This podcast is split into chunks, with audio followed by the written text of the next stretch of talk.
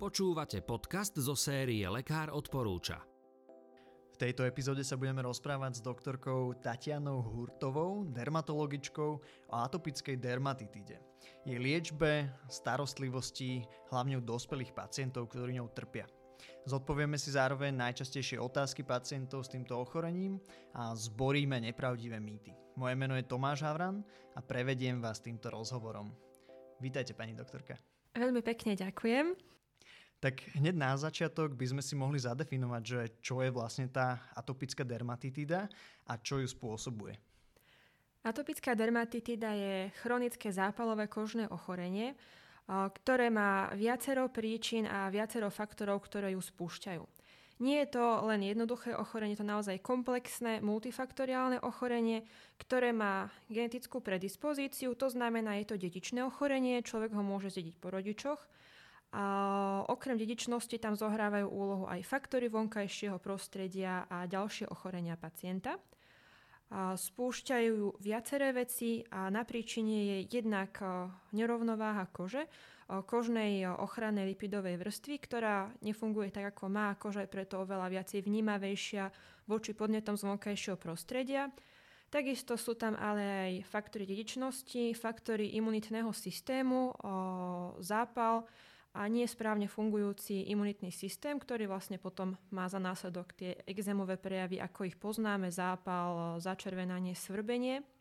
Okrem toho úlohu zohráva aj bakteriálna kolonizácia. Už pri rozbehnutom zápale pacienti môžu mať aj druhotne nadmerné pomnoženie zlatého stafilokoka a exémové prejavy potom druhotne ešte môžu bakteriálne hnisať. Čiže je to vlastne naozaj komplexný proces, nie je tam len jeden faktor v hre, nie je to len jedna vec, ktorá by bola porušená v organizme. Čo je dôležité je aj to, že atopická dermatitida je súčasťou viacerých ochorení zo skupiny atopického zápalu. Pacienti, ktorí majú atopickú dermatitidu, majú vyššie riziko aj ďalších ochorení, môžu mať počas života prejavy alergii, alergickej rinitídy alebo astmy. Takže nie je to len izolované ochorenie, ale je súčasťou viacerých ďalších. Mhm. Čiže jednak je tam tá genetická predispozícia a potom rôzne faktory, ktoré môžu ovplyvňovať a spúšťať toto ochorenie. Um, ako to často býva, že pacienti najprv dojdú s atopickou dermatitidou alebo s nejakým exémom a potom sa prejavia nejaké ďalšie ochorenia, alebo aké sú tie ochorenia, ktoré pacienti môžu mať a prípadne sa nejako nechať vyšetriť ešte aj na ďalšie takto možné ochorenia, ktoré sprevádzajú aj atopickú dermatitu, alebo astmu a ďalšie. Zvyčajne prvý lekár, ktorý robí diagnostiku je kožný lekár, pretože začína to atopickým exémom u detí v detskom veku. Väčšina pacientov má prvé prejavy do roka života, čiže naozaj už po narodení sa začína prejavovať niečo na koži. Tie ochorenia sa potom postupne nabalujú. V neskoršom veku sa môže postupne rozvíjať alergická nádcha a neskôr astma. Atopická dermatitida alebo tie kožné prejavy zvyčajne s postupom času miznú. Hovorí sa, že z toho dieťa tzv. vyrastie.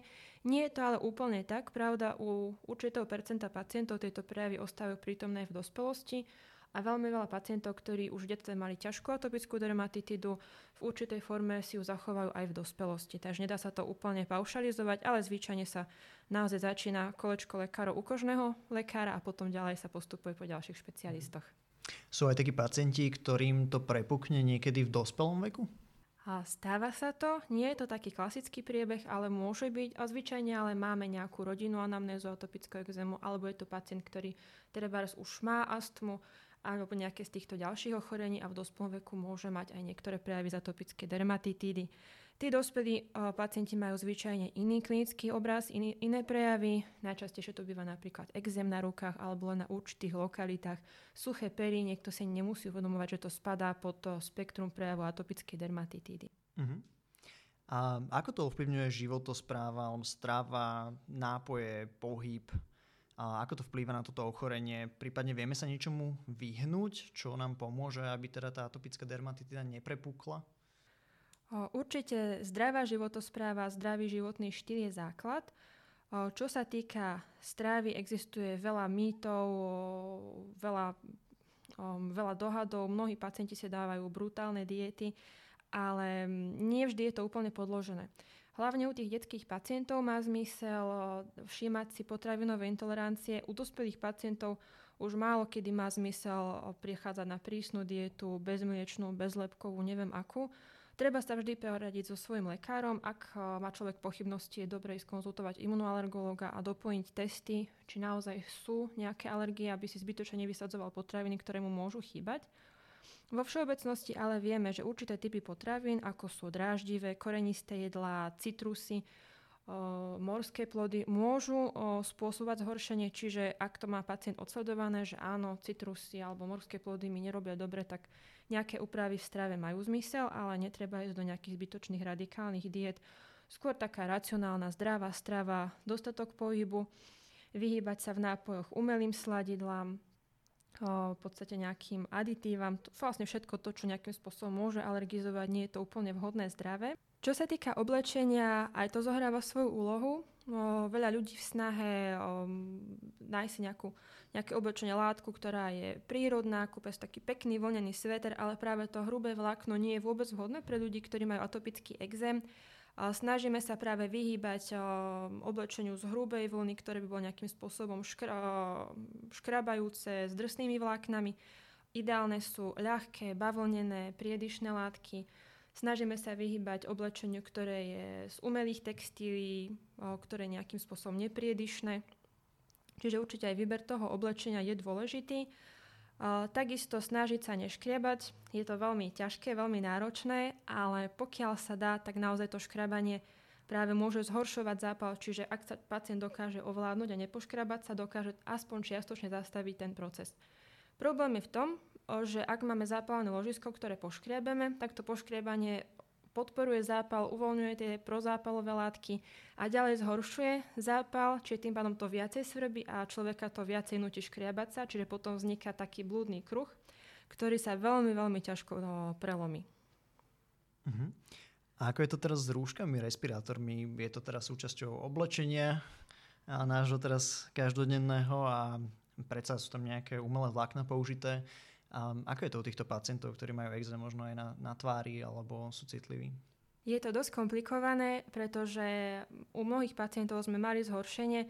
Nielen pri atopickej dermatitíde, ale aj u iných pacientov, ktorí majú kožné ochorenia na tvári, pozorujeme zhoršenie prejavov. A nie každý to znáša dobre. Takže vo všeobecnosti to rúško a respirátor nie sú ideálne pre pacienta, ktorý máva atopický exém a ktorý máva prejavy na tvári. Ale zase na druhej strane treba povedať, že pacienti, ktorí majú atopický exém, môžu mať nejakú celkovú liečbu, iné diagnózy, môžu sa liečiť na astmu a môže byť práve u nich situácia, že to rúško alebo respirátor sú pre nich nevyhnutné a naozaj by ich mali používať. Čiže nedá sa to paušalizovať. Je dobré poradiť sa so svojím lekárom, aké sú varianty, čo robiť. Samozrejme, ideálny stav by bol, keby sme sa ich dokázali úplne zbaviť. Jasné.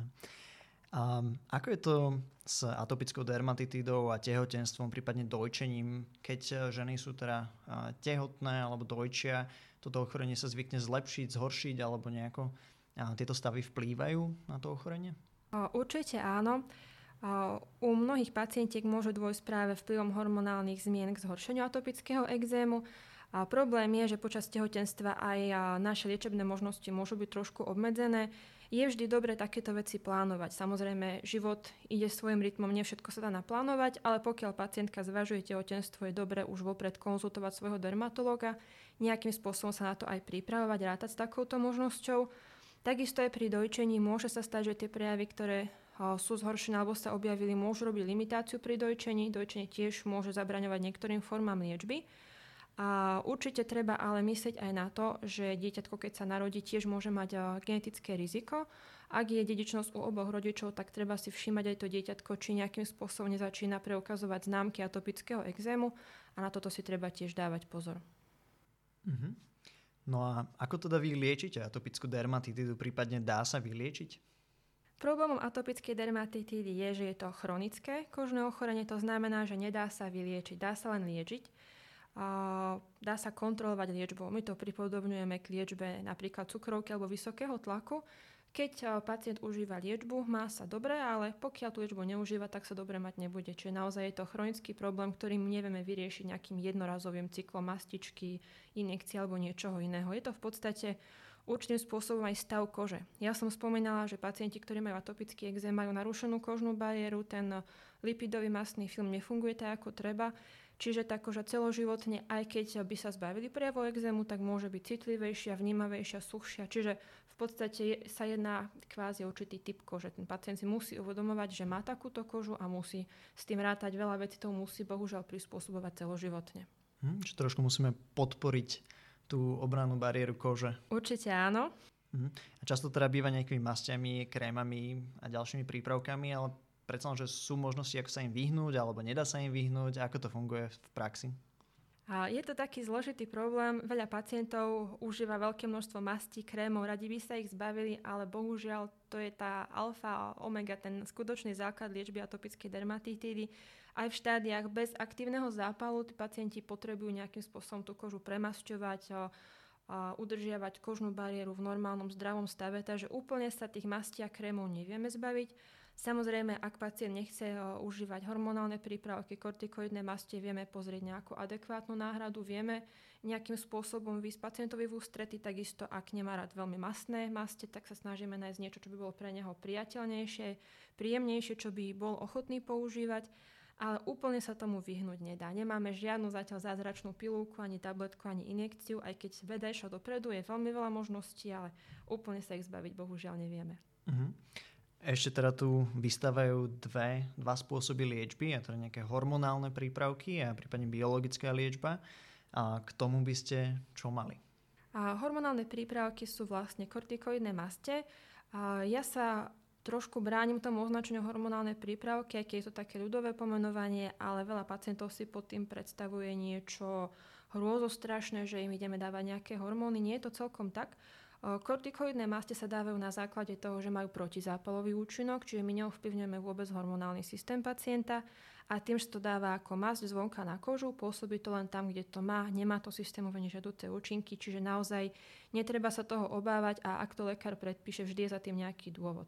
Používajú sa hlavne v obdobiach zhoršenia, pri tých akutných vzplanutiach exému, keď vlastne majú svoj zmysel, pomáhajú zastaviť ten zápalový proces. U pacientov, ktorí majú veľmi ťažké formy atopickej dermatitídy, sú ešte potom ďalšie varianty. Jednak sú to možnosti tabletkovej liečby, alebo teraz najnovšia možnosť, ktorá je, a to je biologická liečba atopickej dermatitídy. Je to v podstate liečba, ktorá môže byť predpísaná len kožným lekárom alebo prípadne imunoalergologom po konzultácii. Je to naozaj liečba, ktorá je pre veľmi ťažkých pacientov, naozaj nie pre každého. Je to taká dlhodobá kontinuálna liečba, kde sa vlastne snažíme potlačiť e, zápalový proces na koži, tak aby mal pacient minimum prejavu, aby sa cítil dobre, komfortne a aby sa nám podarilo zastabilizovať ho v tom štádiu e, remisie, aby bol bez prejavov, aby nemal obdobia vzplanutia, aby dokázal fungovať takým normálnejším, plnohodnotnejším spôsobom života. Uh-huh. Viete ešte povedať poslucháčom, že ako vyzerá tá biologická liečba, na akej podstate je založená? Je viacero typov biologické liečby. Na Slovensku zatiaľ máme formu injekčnú, to znamená, že pacienti si sami dávajú injekcie. Netreba sa toho báť, nie je to rôzostrašne injekcia, ale sú to veci, ktoré sa dajú veľmi jednoducho aplikovať, takže väčšina ľudí to zvládne naozaj veľmi pekne sama. A potom ešte pravdepodobne niekedy v budúcnosti budú aj tabletkové formy, ale zatiaľ na Slovensku, čo máme, je práve injekčný preparát. My sme sa rozprávali teda, že tú liečbu treba užívať dlhodobo, ale je predsa nejaký spôsob, ako sa tomu vieme vyhnúť, napríklad aj pri tejto biologickej liečbe alebo pri nejakých hormonálnych prípravkoch? Um, v podstate je to liečba dlhodobá kvôli tomu, že my to ochorenie držíme pod kontrolou. Čiže ako náhle by sa vysadila, ochorenie sa znova vráti. Ale ak sa nám podarí naozaj dosiahnuť dobrý liečebný účinok, tak počas biologickej liečby väčšina pacientov nevyžaduje kortikoidné masti alebo len veľmi ojedinela stačí im priebežne tú kožu premasťovať. Takže Dokážeme možno pacienta zbaviť niektorých typov liečby, ale nedá sa zbaviť úplne všetky liečby. Samozrejme je to veľmi individuálne, závisí to od každého pacienta, každému predsa len liek sadne inakšie, ale tá možnosť tu stále je. Uh-huh. No a ešte k tej životospráve, možno čo sa týka nejakého športu alebo práce, nejakých ďalších lifestyleových záležitostí, čo sa tu odporúča, alebo čomu sa dá vyhnúť, alebo čo práve možno vyhľadávať, také nejaké plávanie, alebo plávanie v mori, alebo chodenie na nejaké párty, že sú tam veci také nejaké, že do's and don'ts, že čo treba a čo nemôžeme práve robiť? Um, bohužiaľ áno. Pacienti, ktorí majú atopický exém, musia dodržiavať prísnejšiu životosprávu a prísnejší režim, tzv. režim atopika. Napríklad spomínané plávanie je výborné, ak je to plávanie v mori, určite áno. Morská voda výrazne pomáha znižovať zápalové kožné prejavy. Ale samozrejme zase nie každý toleruje slnko, nie každému to môže vyhovovať. Zase party životospráva práve vôbec nie je vhodná. Takisto nie je dobrý ani stres, vysoká miera stresu práve môže štartovať atopický exém. Čo sa týka práce, je to dosť komplikované. Deti, ktoré majú atopický exém, sú pomerne limitované pri výbere povolania.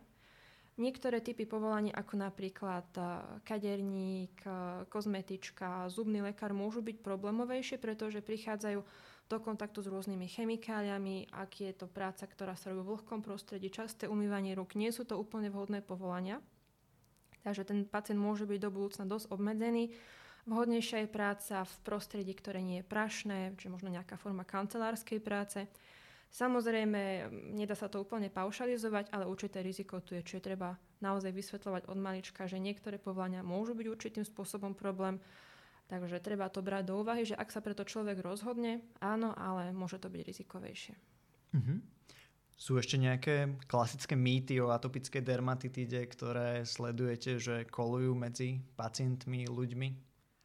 Tých mýtov je pomerne veľa. Klasický mýtus alebo klasický problém, s ktorým sa stretávame, je, že pacienti veľmi často hľadajú vinníka. Keď im aj povieme, že je to ochorenie, ktoré je dedičné, ktoré sa nevždy dá úplne ovplyvniť, stále hľadajú niekoho alebo niečo, čo za to môže, nejakú potravinu, alebo si myslia, že je len jeden liek, ktorý keď im dáme, tak to prejde o týždeň a už budú mať od toho navždy pokoj. Je to pomerne komplikované ochorenie, nie každý sa s tým vie hneď zmieriť. Takisto veľa ľudí si nasadzuje naozaj veľmi komplexné diety, pomaly nejedia nič, len možno, že rýžu, akurácie, meso, to tiež nie je úplne správna cesta. Čiže naozaj takéto nadmerné obmedzovanie sa. Takisto veľa ľudí si myslí, že atopický exém majú len deti, a to tiež nie je celkom pravda, aj keď pre väčšinu pacientov to platí, že z toho vyrastú, ale bohužiaľ týka sa to aj časti dospelej populácie. Takže tých mýtov je pomerne dosť. Ďakujem veľmi pekne teda za zodpovedanie mojich zvedavých otázok a prajem ešte veľa spokojných pacientov. Veľmi pekne ďakujem. Počúvali ste podcast zo série Lekár odporúča na tému Starostlivosť o dospelých s atopickou dermatitídou s doktorkou Tatianou Hurtovou. Lekár odporúča.sk relevantné informácie o zdraví na jednom mieste.